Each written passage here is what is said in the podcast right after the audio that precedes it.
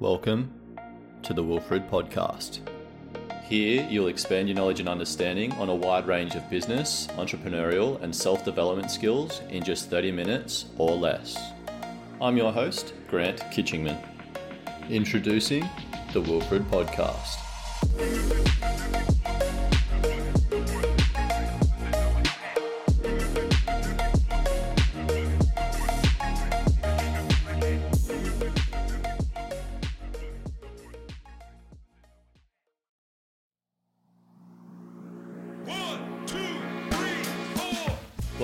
To Wilfred 2, Episode 2.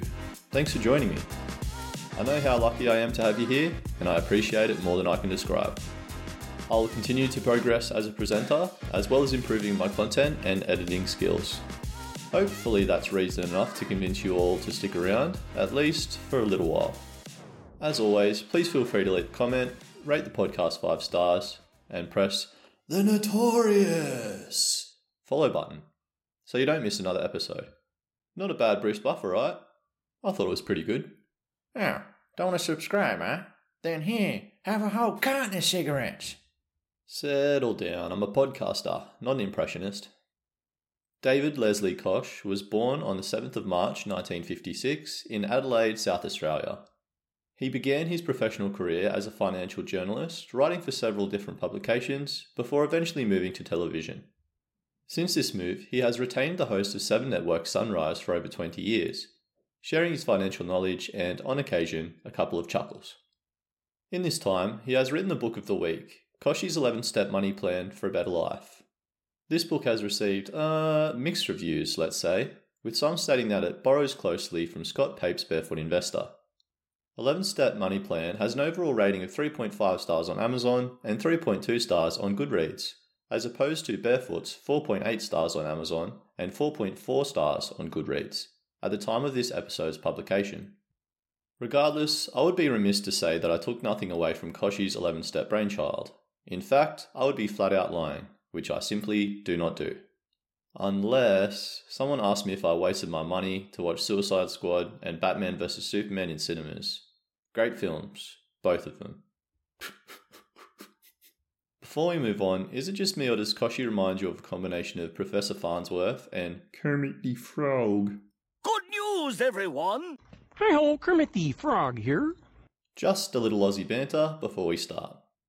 In case this is the first time you're joining us, I deconstruct a new book every week by reading, highlighting, reflecting upon, and writing a script to do so, all of which is done within one week. Not only that, but you can also listen to each episode in the same amount of time it takes you to get to work in the morning. As always, I have divided the content from this book into three equal sections. These will include Part 1 Habits, Part 2 Families, and Part 3 Tax, Super, and Housing. Without further ado, let's jump into the content.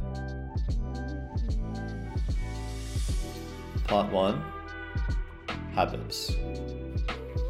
Always have enough confidence in yourself to give anything a go, but also have enough confidence if it doesn't work out to go and do something else. Kochie poses an interesting idea that rich people share commonalities, most notably in the habits they possess. According to David, the habits of rich people include they create wealth, they take smart risks, but they do their homework, and they're not afraid of failure. They're frugal, they work hard, really hard, and they drive a hard bargain. Finally, they keep their feet on the ground, which basically means they stay down to earth. Some of these seem obvious, but how many of us can say that we possess all of these traits? Well, I won't speak for you, but I know I don't. Self reflection is one of the most powerful and important forms of feedback. This is because it allows one to look inward and find faults or shortcomings, which is a first step towards self improvement. For myself, I believe I am at creating wealth and doing my homework. I'm frugal where I should be, but generous where I can be. I work hard, drive a hard bargain, and believe that I'm fairly down to earth. However, I also believe that I can take more calculated risks, be less afraid of failure, and be less critical in most aspects of my life. What I'd like to highlight from this is that, until such thoughts are placed in front of us, we are not in the best position to reflect upon ourselves, and therefore take the first steps towards improving the most critical aspects of our lives. One of the aspects we may seek to improve is our willingness to discuss our financial philosophy or goals with our partner. Sometimes it can be difficult to get on the same page as our spouse when it comes to money, the reasons for which are simpler to explain than they are to discuss. Money is not an easy topic to discuss. In fact, most times it's downright uncomfortable, especially if one or both are in over their heads financially. This can obviously cause friction, discomfort, or even arguments if the topic is not skated around, which in itself is not healthy. But money is something which we must all discuss at some point in the relationship, so the sooner all the cards are out on the table, the better. Kochie coins a term, financial infidelity, which basically means either lying or otherwise hiding or withholding one's spending habits from their spouse. This can only end poorly. Like in all aspects of a healthy relationship, honesty is the best policy. Here are Kochie's healthy financial habits of couples. They have no money secrets, they talk a lot about money, they set specific goals, they divide up responsibilities, they protect what they have, they plan for the unthinkable, they accept they are different and never judge, they live within their means, they set strong ground rules, and most importantly, they have fun. I'll round out the first part by sharing some little tidbits straight from the Kochie's mouth, which I believe are definitely worth sharing. The first is don't live beyond your means. This is one of the most shared pieces of financial advice from authors within the genre, and for good reason. Living beyond your means basically translate to overspending relative to your requirements or what you can afford.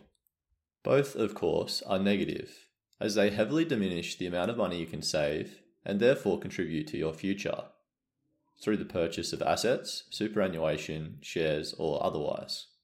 As David states, if you're careful with the little financial decisions, the benefits will add up. This, of course, directly relates to savings, to which Kochie also states it's all about discipline. Put a little away regularly and start as early as you can. This, of course, is due to the power of compound interest, which will supercharge your savings, allowing your money to grow exponentially over time. The same can be said for placing some money away into an exchange traded fund or an ETF. The sooner you start and the more disciplined you are with investing over a greater period of time, the more your money will grow, again, thanks to the power of compound interest. Kochie states further slow, steady returns and the magic of compounding will always succeed. Due to the fact that I'm not a professional, I cannot recommend any ETFs to invest in, but I can say that I myself am invested with Vanguard, who have holistically low fees relative to other providers. Next, property, which I will discuss further in part 3. It's tricky, expensive, risky, and has a multitude of considerations, which many gurus underplay. Yet, thankfully, Kochie does not, stating property success is all about price, position, and gearing. Buy in an attractive area, do your homework to establish the right place, and do not borrow too much.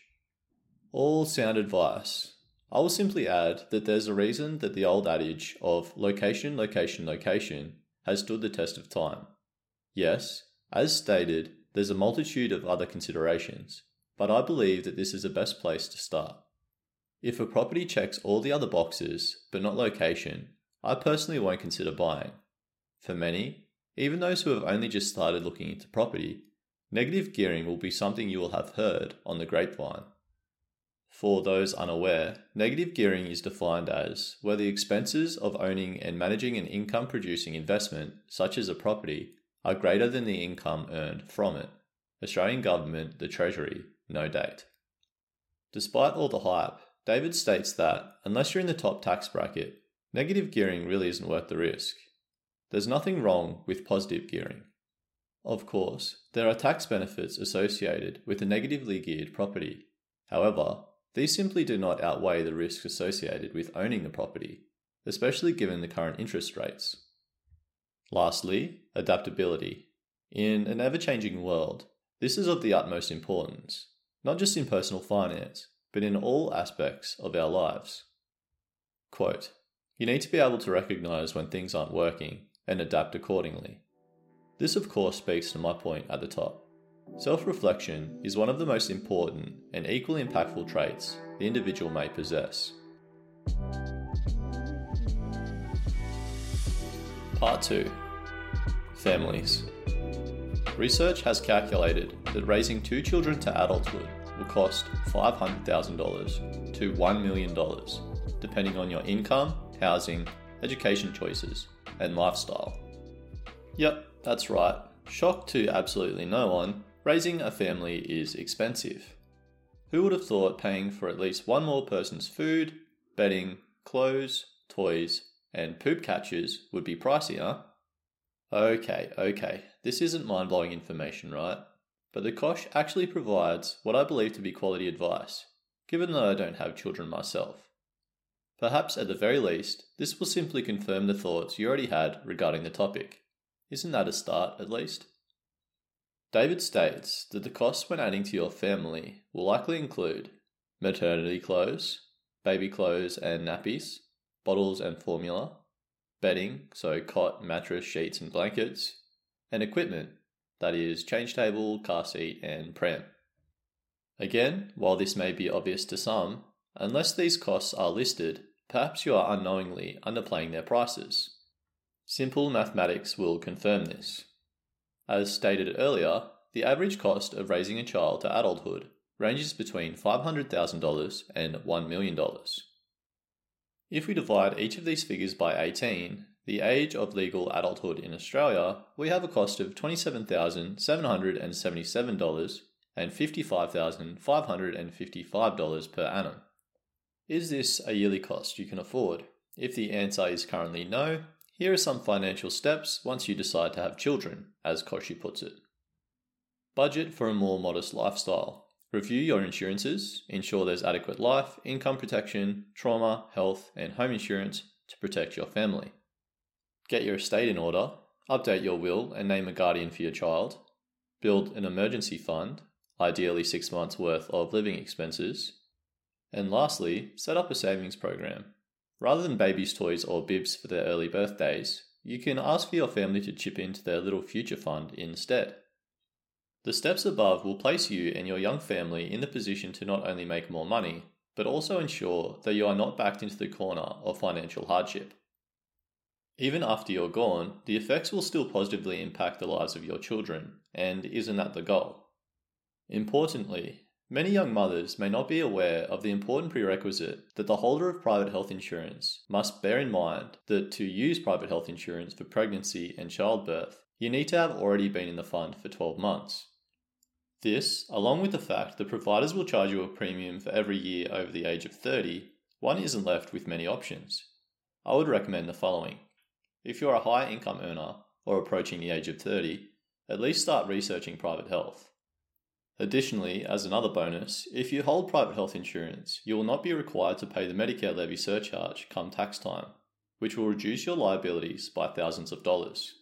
It is said that it is best to retain your sense of curiosity and eagerness to learn and improve. Part of this is realizing that you, that is, the royal you, do not know everything.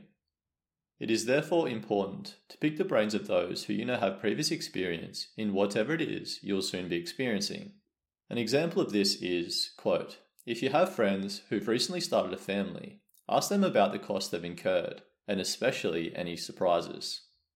They have already paid the bills and done the darn thing, so why wonder when you can know?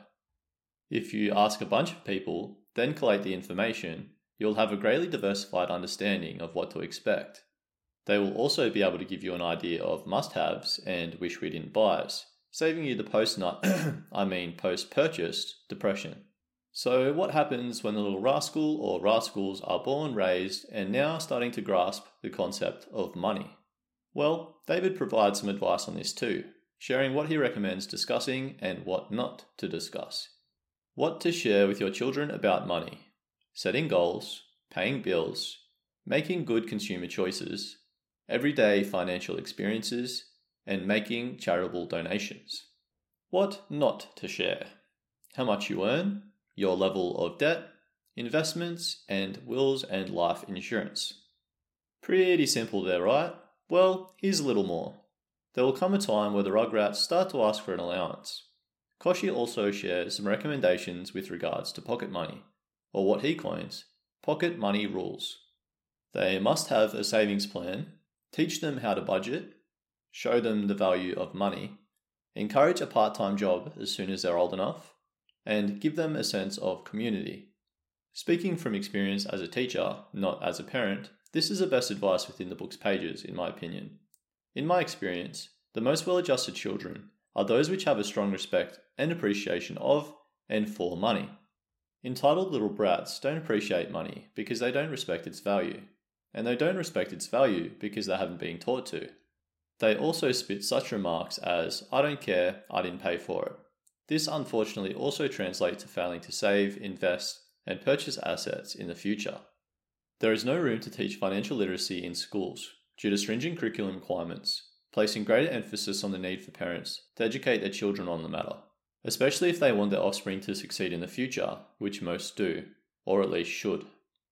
Granted, money doesn't buy happiness, but in reality, it does pay for electricity and gas to keep and cook food and the food itself, the mortgage to keep the roof over their head, water to drink and wash away the day, and so much more. Those students who have a strong understanding, appreciation, and respect for money define the term stark contrast. They have been taught to save for the future, whether it be for an expensive item, a trip overseas, or their future education, the power of compound interest, donations, and philanthropy. Again, they respect money and the power it holds. They appreciate the fact that the money was first earned by you through your salary, that money was then taxed, and then you have rewarded their time or labour with a portion, not that they were entitled to it. Part 3 Tax, Super, and Mortgages. For most Australians, superannuation is their second biggest asset after their home. Let's start with everyone's favourite taxation. Nobody likes paying taxes to the man, and while you should never lie on a tax return, you should not pay any more tax than you need to either. Equally, if your profession allows you to claim certain items and or dress on tax, you are entitled to do so. Unlike Kochie, I am not a financial professional, and as such, I refuse and am not permitted to provide any specific financial recommendations. However, what I can tell you is that sound financial advice is worth its weight in gold. Not only that, but you can also claim the cost of this next financial year.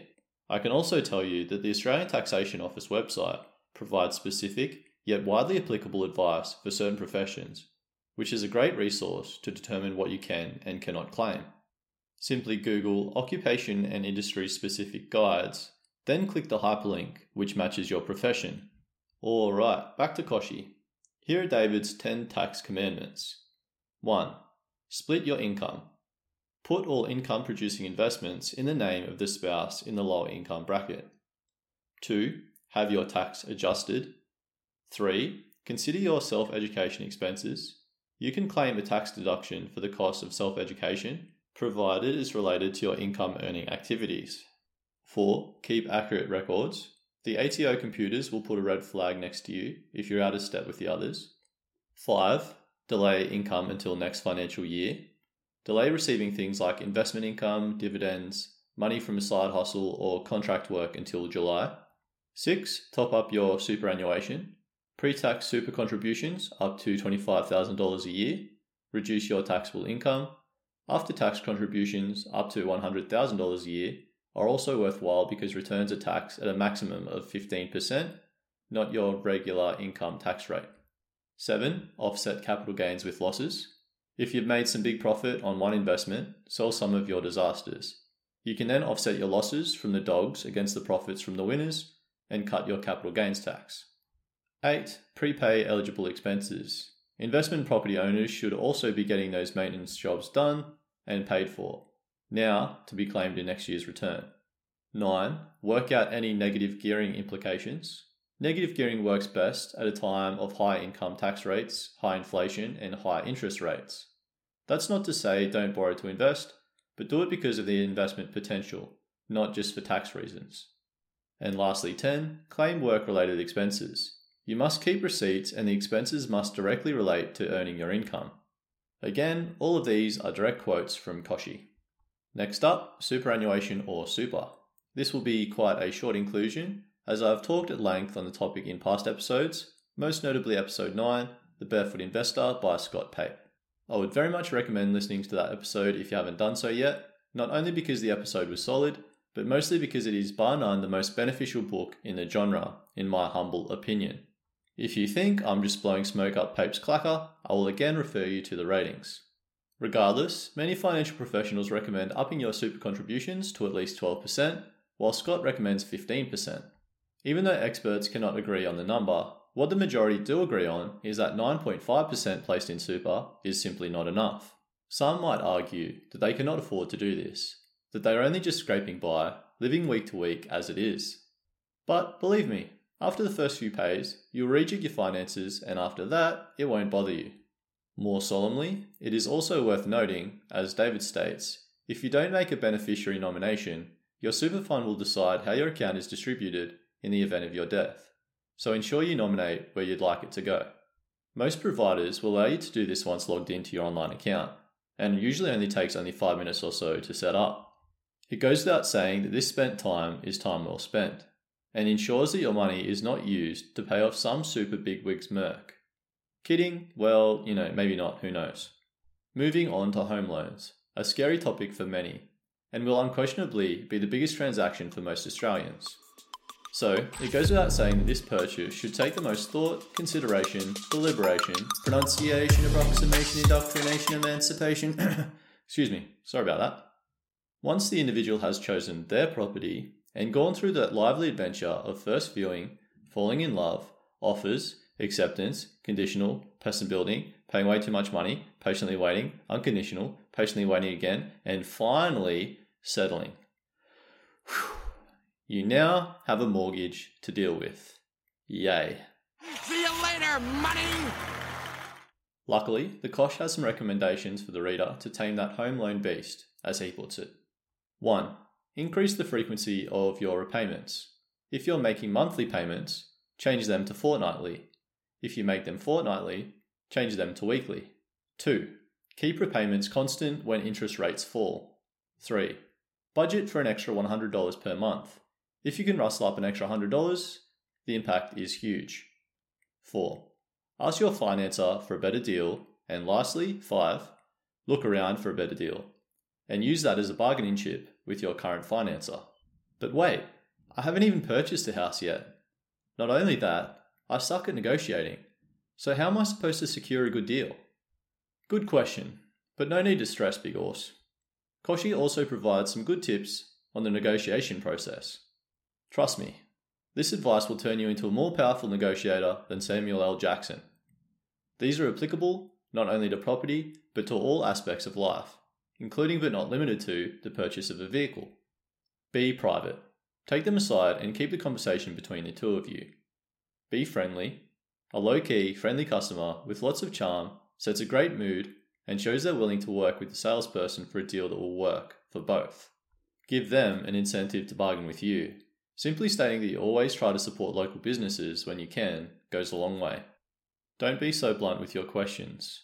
You want to engage them, appeal to their sense of fairness and compassion. Show you're smart. You want to come across as an educated, qualified buyer, because in a salesperson's mind, that will make you a customer that's ready to buy now. Do your research. You and the salesperson will know what a fair price is. Silence is golden. Try those silent pauses out. You'll be amazed by their impact. And lastly, understand the product cycle. Car sellers, for example, have monthly targets, so by the end of the month rather than the beginning.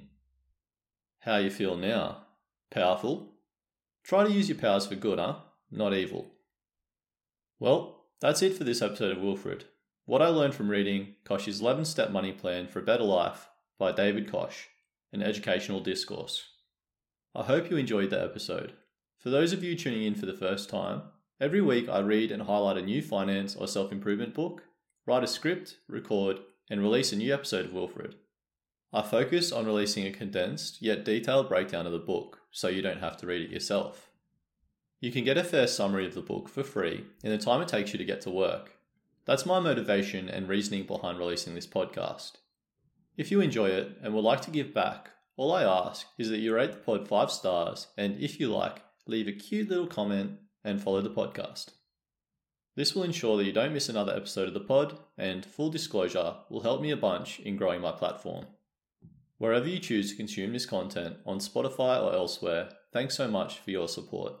I hope this is extended to my next one. Until next time, stay driven.